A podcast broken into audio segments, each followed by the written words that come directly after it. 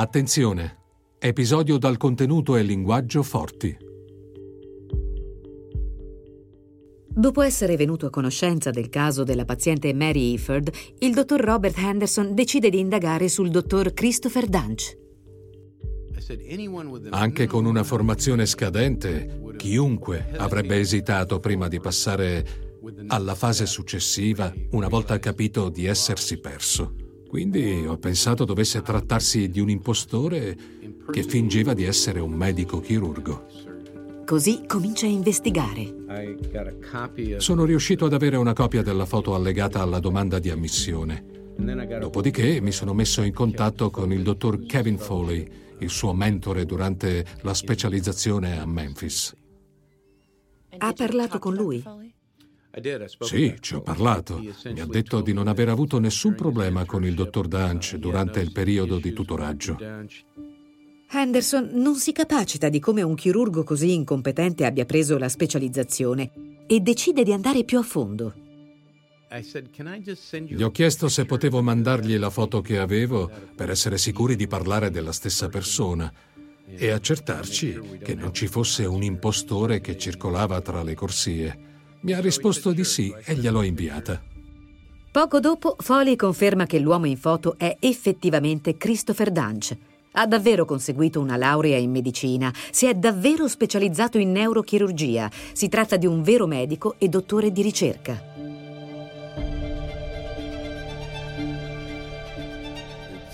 È una storia incredibile. Stiamo parlando di quello che un tempo era uno dei miei più cari amici e anche mio coinquilino.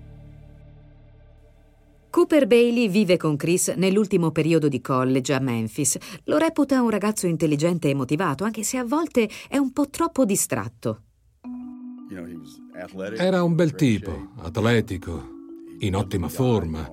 Piaceva a tutte le ragazze, come studente era eccellente. Insomma, rispecchiava appieno il classico ragazzo americano. Se il dottor Henderson non riesce a credere che Dancia sia un vero dottore, di sicuro chi lo conosce da parecchio come Cooper Bailey non può certo darsi pace sapendo che razza di medico è diventato. I media erano tremendi. Tutti lo chiamavano Dottor Morte. E la verità è che era così. È ciò che era diventato. Ma personalmente io non conosco il Dottor Morte. Conosco solo Chris Dunch.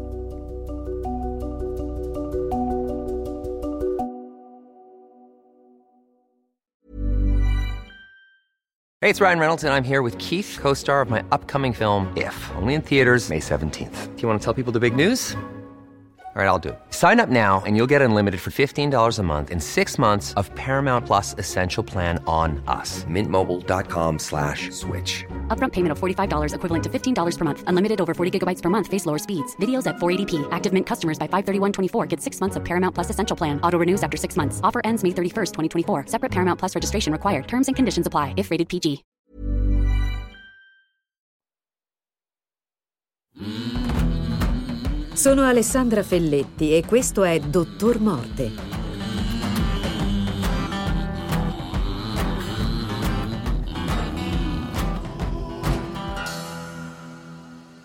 Episodio 2. Chris e Jerry. I pazienti hanno ottime ragioni per affidarsi alle mani di Christopher Dunch. Ha raggiunto le sale operatorie di Dallas con risultati impeccabili. Ha frequentato uno dei programmi di specializzazione più prestigiosi. Insomma, ha lavorato sodo. Nasce in Montana, ma quando frequenta le scuole medie la famiglia si trasferisce a Memphis, in Tennessee. Tutti e quattro i figli vengono iscritti alla scuola evangelica cristiana di Cordova, nella periferia della città. La maggior parte degli alunni sono figli di medici, avvocati o dirigenti. Il padre di Chris è un fisioterapista e la madre fa la casalinga. Non ha una famiglia tanto benestante come i suoi compagni, ma non importa a nessuno, soprattutto perché Chris è un campione di football. Gioca come nose tackle e linebacker negli ECS Eagles. Chris era un ragazzo molto determinato e di bell'aspetto. Michael Francis è nella squadra con Chris ed è uno dei migliori amici del fratello più piccolo. Oggi lo ricorda come un adolescente instabile, caratteristica che spesso lo metteva nei guai. Ricordo che giocavamo contro la prima squadra in classifica, la Brentwood Academy.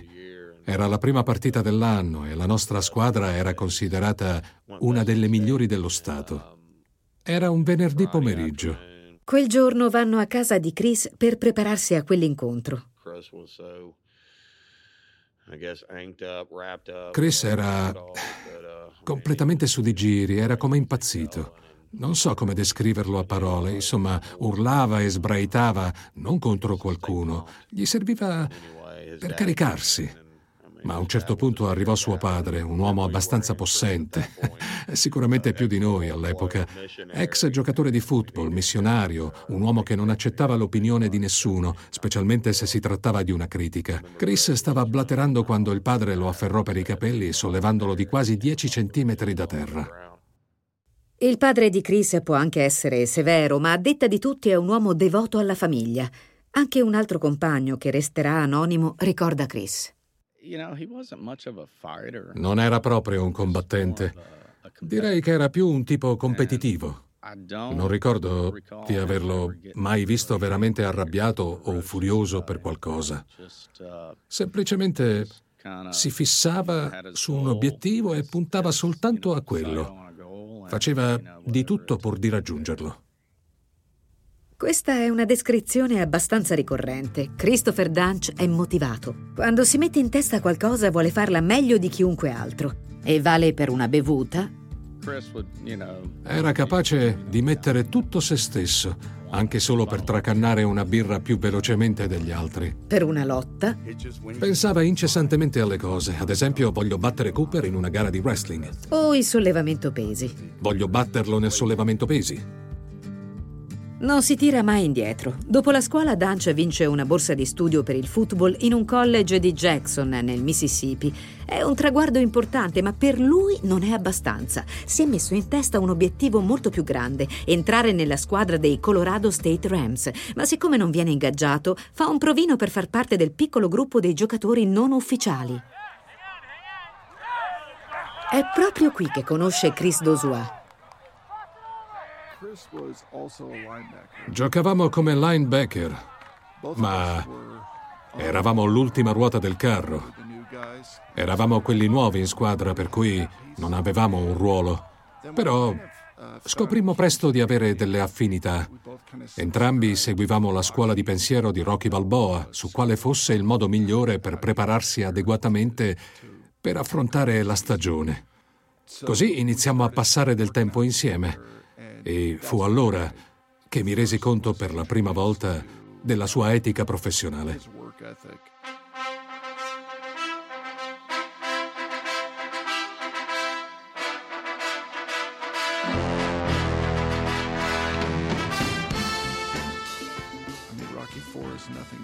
Rocky 4 non è che il montaggio di un allenamento, eppure lancia un messaggio preciso. Con il duro lavoro si possono superare le avversità e impegnandosi al massimo e facendo dei sacrifici si riescono a ottenere grandi risultati. Per me fu di ispirazione, perché ritenevo di essere quello che si impegnava maggiormente nella squadra e scoprire che esisteva qualcuno superiore a me fu estremamente motivante. Pensai, accidenti, che cosa succederebbe se anche io raggiungessi i suoi ritmi? Chris non è un atleta talentuoso, ma ispirato da Rocky è determinato a raggiungere la gloria.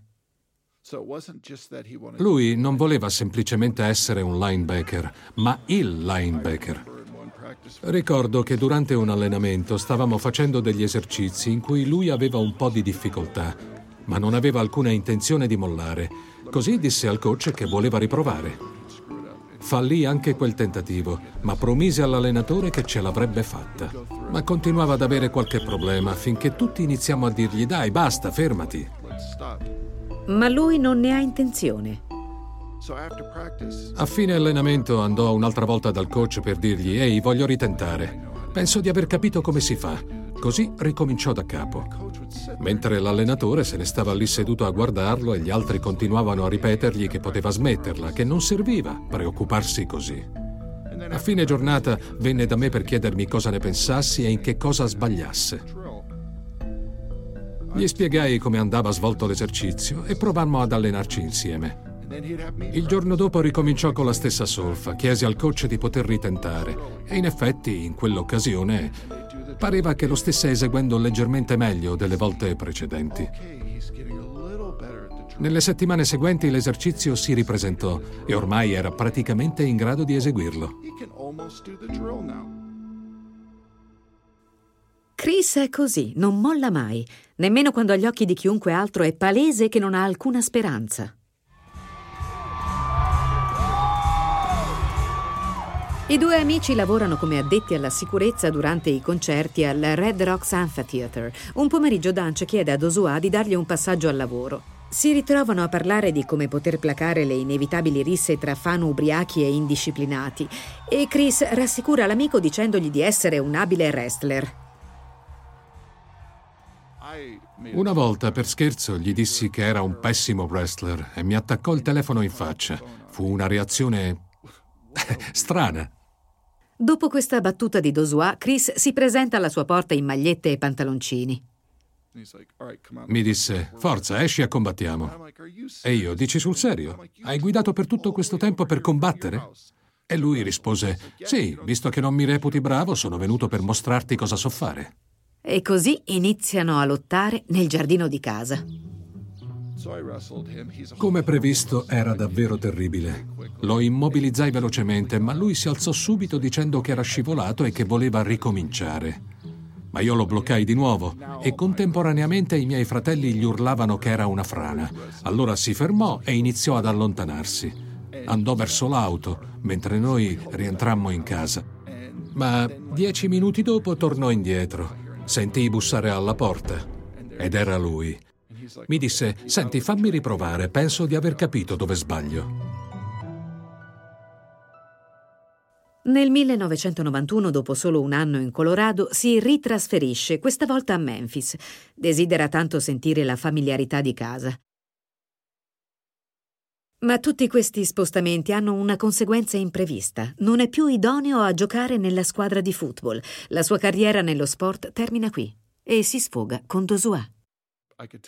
Ricordo che si mise a piangere. Non riusciva quasi a parlare, si interrompeva spesso e capii quanto il football contasse per lui. Appena Dance ritorna in Tennessee dal Colorado, riallaccia i rapporti con alcuni suoi vecchi amici Cooper Bailey è seduto in un bar della città quando dopo tanti anni si ritrova davanti Chris. Gli andai incontro. Iniziammo a parlare e mi raccontò la sua storia. Dance e Bailey finiscono per diventare coinquilini durante il college. Affittano una casa con altri ragazzi vicino all'università. Bailey ricorda Dance tutto sommato come un bravo coinquilino, ma con una pessima abitudine. Cosa può fare un gruppo di giovani ragazzi che vivono insieme? Uscire, magari bere un paio di bicchieri prima di andare. Lo facevamo tutti, mentre ci preparavamo. E quando eravamo pronti, Chris iniziava a urlare Dove sono le mie chiavi? Perché le avete nascoste? Succede così spesso che tutti iniziano a prenderlo in giro. Dopo ben 20 minuti cercammo di convincerlo a uscire, ma lui continuava. Noi non c'entravamo nulla ed eravamo stufi di aspettare. Così io e gli altri coinquilini andammo verso la porta e cosa c'erano attaccate alla serratura? Le sue chiavi. Le lasciava sempre appese. Perciò ogni volta che succedeva gli dicevamo di controllare lì.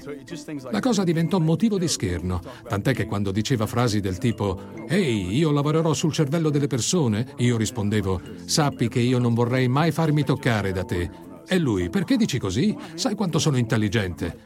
Perché mi dai l'impressione di essere il classico tipo che potrebbe ricucire qualcosa che non dovrebbe.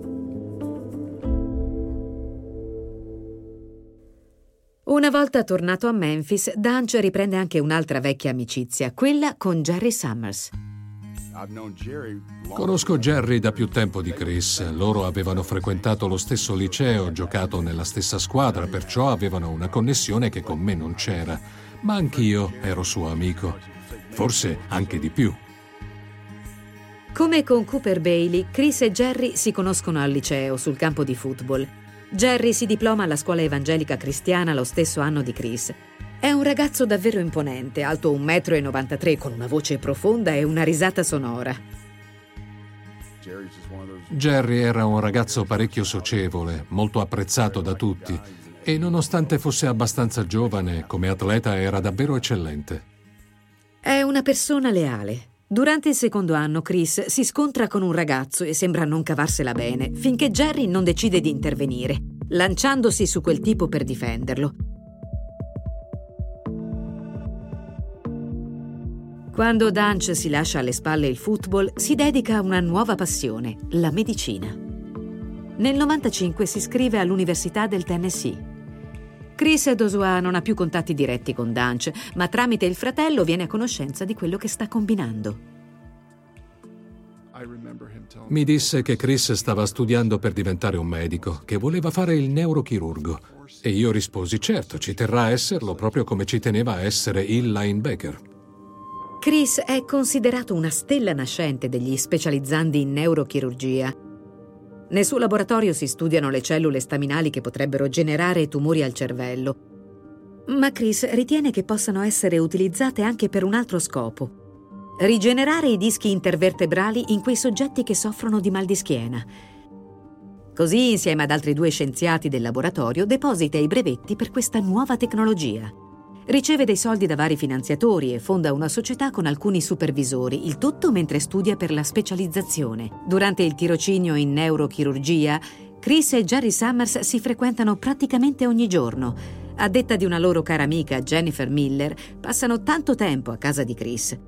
Ricorda che un giorno Chris indossava il suo camice, il camice da dottore, e diceva: Sono Christopher Dunch, medico e dottore di ricerca. E io pensavo: accidenti, è più intelligente di quanto credessi. Mentre Chris è preoccupato per il suo lavoro in laboratorio, il compito di Jerry è occuparsi di lui. Chris ha un pessimo senso dell'orientamento, si perde continuamente e non sa gestire un libretto degli assegni. Loro due erano amici da moltissimo tempo e Jerry faceva tutto quello di cui Chris aveva bisogno. Quindi Jerry lo aiutava anche se aveva un lavoro? No, a quei tempi Chris voleva che Jerry lavorasse soltanto per lui. Conclusa la specializzazione, Chris cerca lavoro. Uno studio medico di Dallas contatta i suoi supervisori dell'Università del Tennessee per verificare che sia davvero così bravo come si evince dal suo curriculum. I tutor lo descrivono come uno degli studenti più intelligenti che abbiano mai avuto. In una lettera di raccomandazione uno di loro scrive Chris è estremamente brillante e forse è la persona più tenace che abbia mai conosciuto. Gli vengono offerti 600.000 dollari e un alloggio temporaneo in una suite di lusso a Dallas per farlo lavorare nel campo della neurochirurgia, ma Chris non può immaginare di andarsene senza Jerry. Well. Beh, eh, diciamo che aveva bisogno di una mano per potersi trasferire. Doveva chiudere i laboratori e mi ha offerto di lavorare per lui per aiutarlo a sistemarsi nella nuova città in vista del nuovo lavoro e delle possibilità di creare uno studio anche lì. Insomma. Quindi quali erano i suoi compiti a Dallas? Uh, Ci faccia degli esempi di ciò che faceva per lui. Promuovevo il suo studio, poi mi occupavo della pubblicità e di fare tutti gli acquisti necessari per il nuovo studio. Chris contava tanto su di lei? Abbastanza. Al momento della partenza entrambi sono coinvolti in una relazione sentimentale. Chris frequenta una donna di nome Wendy Young che, essendo incinta, si trasferisce con loro a Dallas, mentre Jerry confessa di provare qualcosa per Jennifer Miller. Quando ho scoperto che Jerry sarebbe andato via con Chris, non l'ho presa affatto bene e ricordo eh, che mi chiedevo perché sono così triste per la partenza di Jerry. La cosa aveva sorpreso anche me. E poche settimane dopo è venuto da me e mi ha confessato di essere innamorato. Io ho risposto wow. E lui questo è tutto quello che hai da dire? Io non sapevo davvero cosa pensare. Ci ho rimuginato su per un giorno intero e alla fine ho detto, ok, mettiamoci insieme, proviamoci. Nonostante ciò, Jerry parte comunque con Chris. Lavorano insieme per avviare il nuovo studio di chirurgia vertebrale. Assumono un esperto di marketing per divulgare il nome di Chris e organizzare appuntamenti con altri dottori nella speranza che lo consiglino ai propri pazienti. Jerry consegna pacchetti promozionali ai medici per far sapere loro che c'è un nuovo neurochirurgo in città.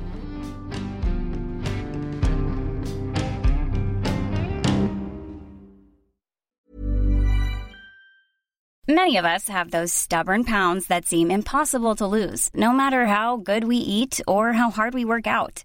My solution is PlushCare. PlushCare is a leading telehealth provider with doctors who are there for you day and night to partner with you in your weight loss journey. They can prescribe FDA-approved weight loss medications like Wagovi and Zepbound for those who qualify. Plus, they accept most insurance plans. To get started, visit plushcare.com slash weight loss. That's plushcare.com slash weight loss. Hiring for your small business? If you're not looking for professionals on LinkedIn, you're looking in the wrong place. That's like looking for your car keys in a fish tank. LinkedIn helps you hire professionals you can't find anywhere else, even those who aren't actively searching for a new job but might be open to the perfect role. In a given month, over 70% of LinkedIn users don't even visit other leading job sites. So start looking in the right place. With LinkedIn, you can hire professionals like a professional. Post your free job on linkedin.com slash people today.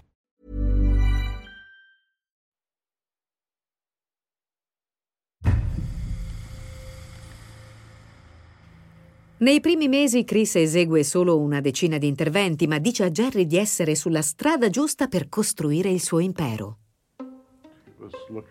Non vedeva l'ora di prendere il controllo di tutta Dallas e diventare un medico di successo. Jerry cerca di fare da mediatore anche nella sua vita privata. Chris è un tipo distratto, lascia i pennarelli senza tappo in giro per la stanza, rovinando i mobili dell'hotel o ancora...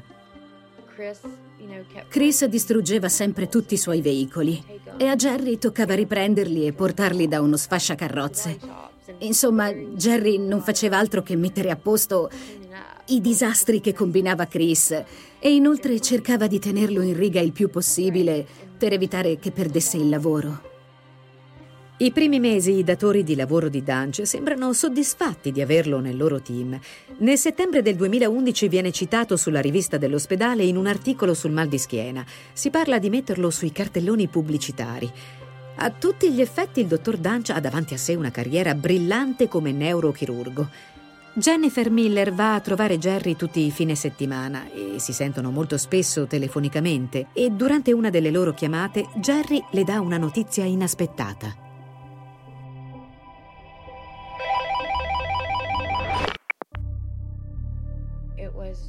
Era gennaio, se non sbaglio. Jerry mi ha detto, sai, Chris mi opererà. E io gli ho risposto, come? A cosa deve operarti? Al collo, ha risposto. Jerry ha subito un infortunio quando giocava a football e la cosa è peggiorata a seguito di un incidente d'auto. Non volevo mettergli addosso delle ansie in vista dell'intervento, ma gli ho chiesto se era convinto. La mia unica domanda è stata: sei sicuro? E sì, lo era. Al che gli ho detto di farmi sapere per quando era previsto, così sarei andata a dargli una mano. Jennifer arriva la sera prima e Jerry va a prenderla. Una volta in auto mi ha chiesto subito se volessi andare a cena e ho detto di sì. Non avevo preferenze, così mi ha portata a mangiare una bistecca. Vanno a cena in un locale e guardano la partita di basket tra le squadre dell'Università di Memphis e del Southern Mississippi. Sono all'incirca le ore 21 quando rientrano a casa. Jennifer e Chris si appartano in cucina per discutere dell'intervento. Chris mi ha chiesto se volessi vedere i risultati della risonanza magnetica per capire la situazione. Io gli ho detto di sì. Così ha preso le immagini, le ha messe in controluce e mi ha indicato il punto in cui c'era il rigonfiamento, ovvero l'ernia, e mi ha detto che con l'operazione avrebbe rimesso tutto a posto. Insomma, si trattava di un'ernia del disco cervicale. Al che gli ho detto, ok, ora ho capito. Grazie per avermi chiarito le idee. Il giorno dopo Jennifer va a svegliare Jerry in camera sua. La luce era spenta. Mi sono avvicinata dicendogli che era ora di alzarsi, ma era già sveglio. Così mi è venuto il dubbio che non avesse effettivamente chiuso occhio quella notte. Dopodiché l'ho accompagnato in ospedale e una volta arrivati siamo scesi dall'auto, siamo entrati e ci siamo dati un bacio. Lui mi ha detto ti amo e io ho ricambiato dicendo anch'io, ci vediamo tra un paio d'ore. Dopodiché Jennifer torna a casa per prendere Chris e portarlo in ospedale. Quando sono rientrata, non so perché, ma ho avuto una brutta sensazione. Nell'attesa, Jennifer e Wendy, la ragazza di Chris, vanno a pranzo insieme. La madre di Jerry mi ha chiamato per chiedermi dove fossi. Io le ho risposto che ero in giro e lei mi ha interrotto dicendo che qualcosa era andato storto, che Jerry era in terapia intensiva. Quando Jerry si sveglia, non riesce a sentire nulla dal collo in giù. Non può muoversi. Chris spiega a Jennifer che durante l'intervento si è verificata un'emorragia, ma che le cose miglioreranno. Chris ha deciso di riportarlo in sala operatoria intorno a mezzanotte. Um, ricordo che eravamo rientrati a casa di sera più o meno intorno alle 22, quando a un tratto mi ha detto il gonfiore del midollo spinale non sta diminuendo. Eh, è qualcosa come bisogna alleviare la pressione. Ha ragione. Qualcosa esercita una pressione sul midollo spinale. Durante l'intervento Dancia ha danneggiato i vasi sanguigni di Jerry e per fermare l'emorragia ha utilizzato una gelatina emostatica ma ne ha usata talmente tanta che ora comprime la colonna vertebrale. Inoltre ha rimosso così tanto tessuto osseo che la testa non è più ben fissata al corpo. Interviene anche un altro chirurgo per cercare di aiutarlo, ma ormai è troppo tardi. Al telefono Chris spiega alla madre di Jerry che ci sono state delle complicazioni, rassicurandola che si rimetterà. Quando Chris andava a trovare Jerry, lui sembrava calmo almeno allora. Non gli urlava contro, d'altronde non lo faceva mai per nessun motivo. Chris continuava a ripetergli che bisognava aspettare che il gonfiore diminuisse per far tornare tutto come prima. Una delle infermiere sostiene che a parere suo, quando Chris si reca nella stanza del suo amico, è totalmente incurante della situazione e che non gli rivela ciò che sta succedendo. Infatti Jerry continua a ripetere all'infermiera Lo so che c'è qualcosa che non va. A quel punto era evidente che non sarebbe più uscito da quella situazione. No, io ancora ci credevo. Credevo che fosse una condizione temporanea e che si sarebbe ripreso.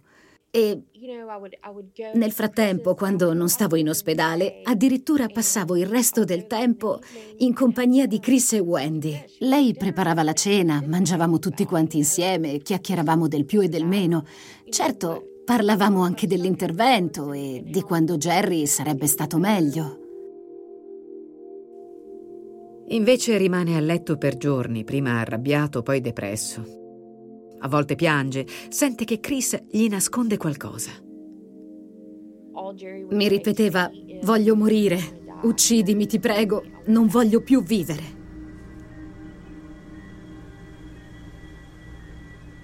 E anche quando Jerry dorme, dorme poco. E poi un giorno qualcosa in lui scatta e comincia a urlare. Stava con delle infermiere e ha detto, è lei. La sera prima dell'intervento ci siamo fatti tre grammi di cocaina e abbiamo fatto un'orgia. Jennifer chiama Chris per parlargli sia in qualità di chirurgo di Jerry, sia in qualità di amico. Qualcosa non andava. Le parole di Jerry, che grida di aver fatto uso di droga insieme a Dance la sera prima dell'intervento, verranno ripetute in lungo e in largo, ma quando arriva il momento di testimoniare sotto giuramento, dichiara di essersi inventato tutto per attirare l'attenzione di Chris, perché voleva delle risposte. Ero stanco di essere tenuto all'oscuro di tutto, stavo male, era chiaro che la mia situazione fosse molto grave. Così un giorno mi sono svegliato e... Um, ho chiesto di vedere Chris. Ero terribilmente arrabbiato. Mi sono messo a urlare solo perché volevo parlargli. Così ho fatto quella dichiarazione, ho raccontato che aveva fatto uso di droga e altre cose che potessero sortire un effetto. Non ricordo che parole ho utilizzato esattamente, ma ad ogni modo tutto ciò che ho detto l'ho detto nella speranza che venisse a saperlo e corresse quindi da me. Subito dopo l'accaduto, la madre di Jerry arriva a Dallas e lei e Jennifer cominciano a non andare d'accordo. La signora arriva a dire alla ragazza che non è la benvenuta e la fa rimuovere dalla lista dei visitatori. Sono stata bandita dall'ospedale. Jennifer ritorna in Tennessee, confusa e con il cuore spezzato. Dopo un po' di tempo i medici dichiarano che Jerry rimarrà per sempre paralizzato e che probabilmente dovrà trascorrere il resto della sua vita in una residenza sanitaria. Chris era turbato per l'esito dell'intervento? Uh,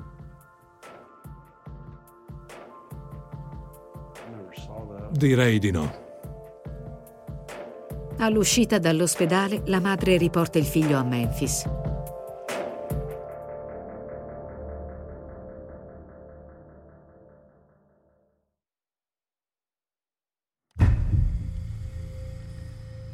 Una volta rientrato a casa, Jennifer vorrebbe vederlo il prima possibile, ma non sa nemmeno dove sia.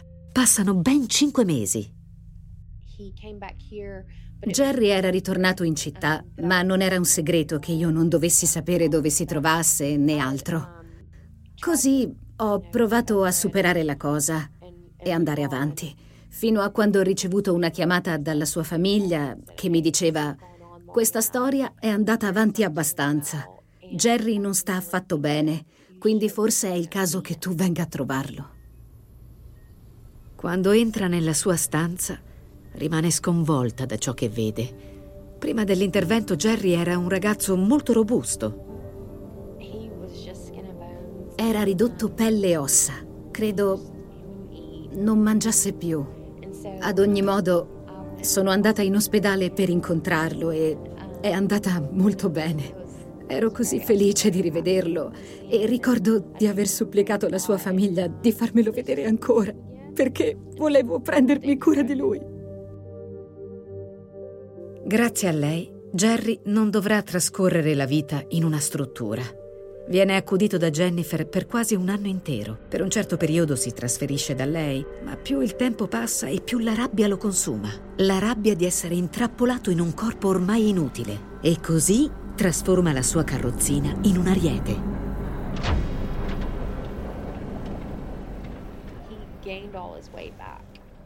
Aveva ripreso a mangiare e aveva recuperato peso. Pesava tra i 90 e i 130 kg, proprio come la carrozzina, che raggiungeva una velocità di circa 20 km orari.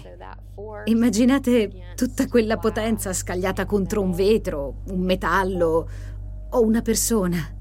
Ammetto che ho ancora paura, se ci penso. Ma la situazione è insostenibile. Capita di ferire chi si ama. Lui riversava tutto quanto su di me. Tutte le sue frustrazioni per ciò che gli era successo, per come la sua vita si era trasformata. E poi la gente non faceva che deluderlo perché pian piano scomparivano tutti. Era davvero arrabbiato. Oggi Jennifer Miller e Jerry Summers non si parlano più. Vivono in una sorta di purgatorio emotivo. Soffrono a stare separati, ma stare insieme è addirittura più doloroso. Una mia amica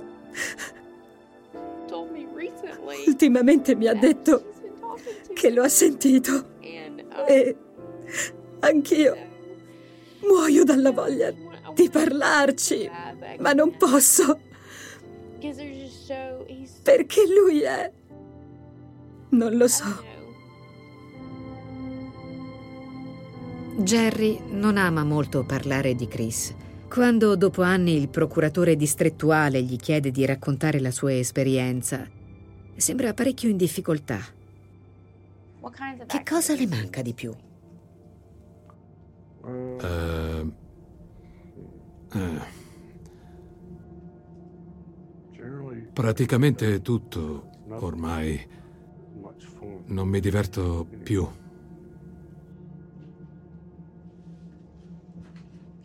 Cosa prova nei confronti di Chris?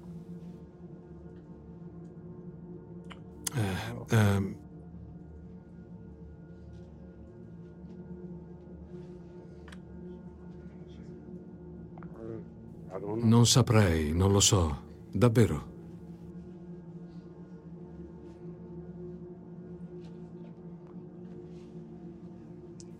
È difficile per lei parlarne? Sì.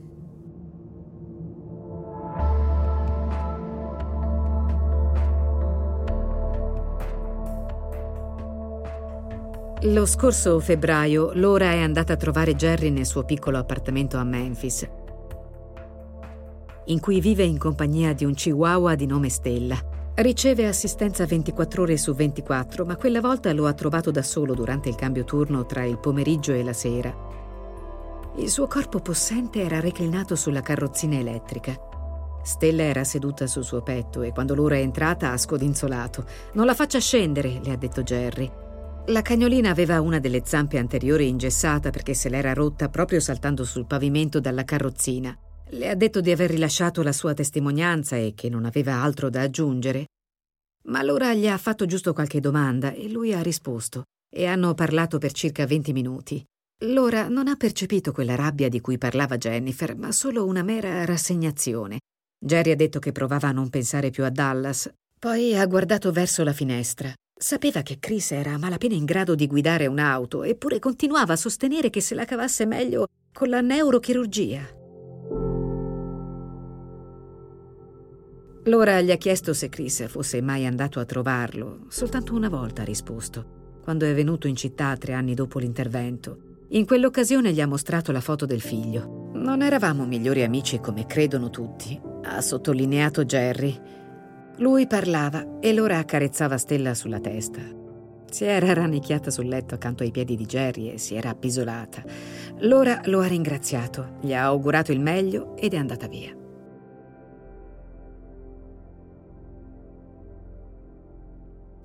L'amico di Dunch dell'Università del Colorado, Chris Dosua, viene a sapere solo anni dopo della drammatica conclusione che ha avuto la sua carriera da chirurgo.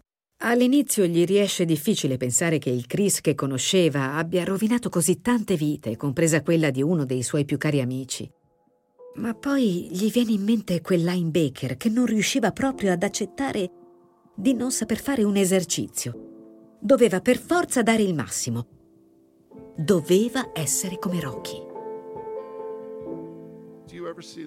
Avete presente il tipico bambino prodigio dei film che ha vita facile grazie al suo talento? È una storia noiosa. Non è di ispirazione a nessuno. Il brutto in questo caso è che si tratta di una persona di cui parlavo ai miei figli. Gli raccontavo che Chris Dunch era un grande lavoratore, che grazie a lui sono finito sul campo, che era in grado di farmi uscire tardi la sera e presto la mattina. Ciò che Dosuan non capisce è che Chris Dunch era ossessionato dalla persona che voleva essere e non riusciva a vedere chi era davvero. Così come non ha capito di essere un cattivo linebacker o un terribile wrestler, non si è reso conto di essere anche un pessimo chirurgo. Per me questa era una bellissima storia, ma poi ho scoperto che per lui le cose si sono evolute in maniera tragica. Non è certo il finale che mi aspettavo. In effetti sono parecchi gli aspetti della storia di Chris Dunch che Dosua non conosce. Tutte le bugie, l'uso di droghe. Inoltre esiste anche un'email incriminante che il dottore ha inviato, una mail lunga e sconclusionata, ma eccovi un piccolo assaggio. Sono pronto a diventare un assassino a sangue freddo. Il resto nel prossimo episodio di Dottor Morte. Whoa,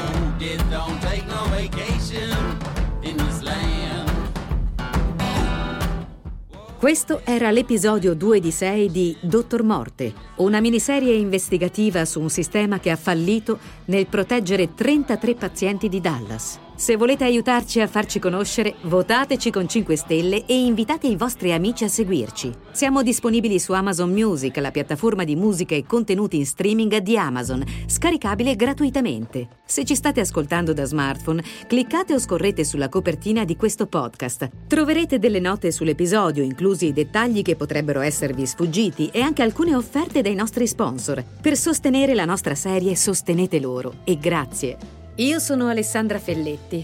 In originale Dottor Morte è scritto, documentato e narrato da Laura Beale. Designer del suono Jeff Schmidt, consulente creativo Jonathan Hirsch, produttrice associata Pallavi Kotamasu, produttori esecutivi George Lavender, Marshall Yui e Hernan Lopez per Wondery.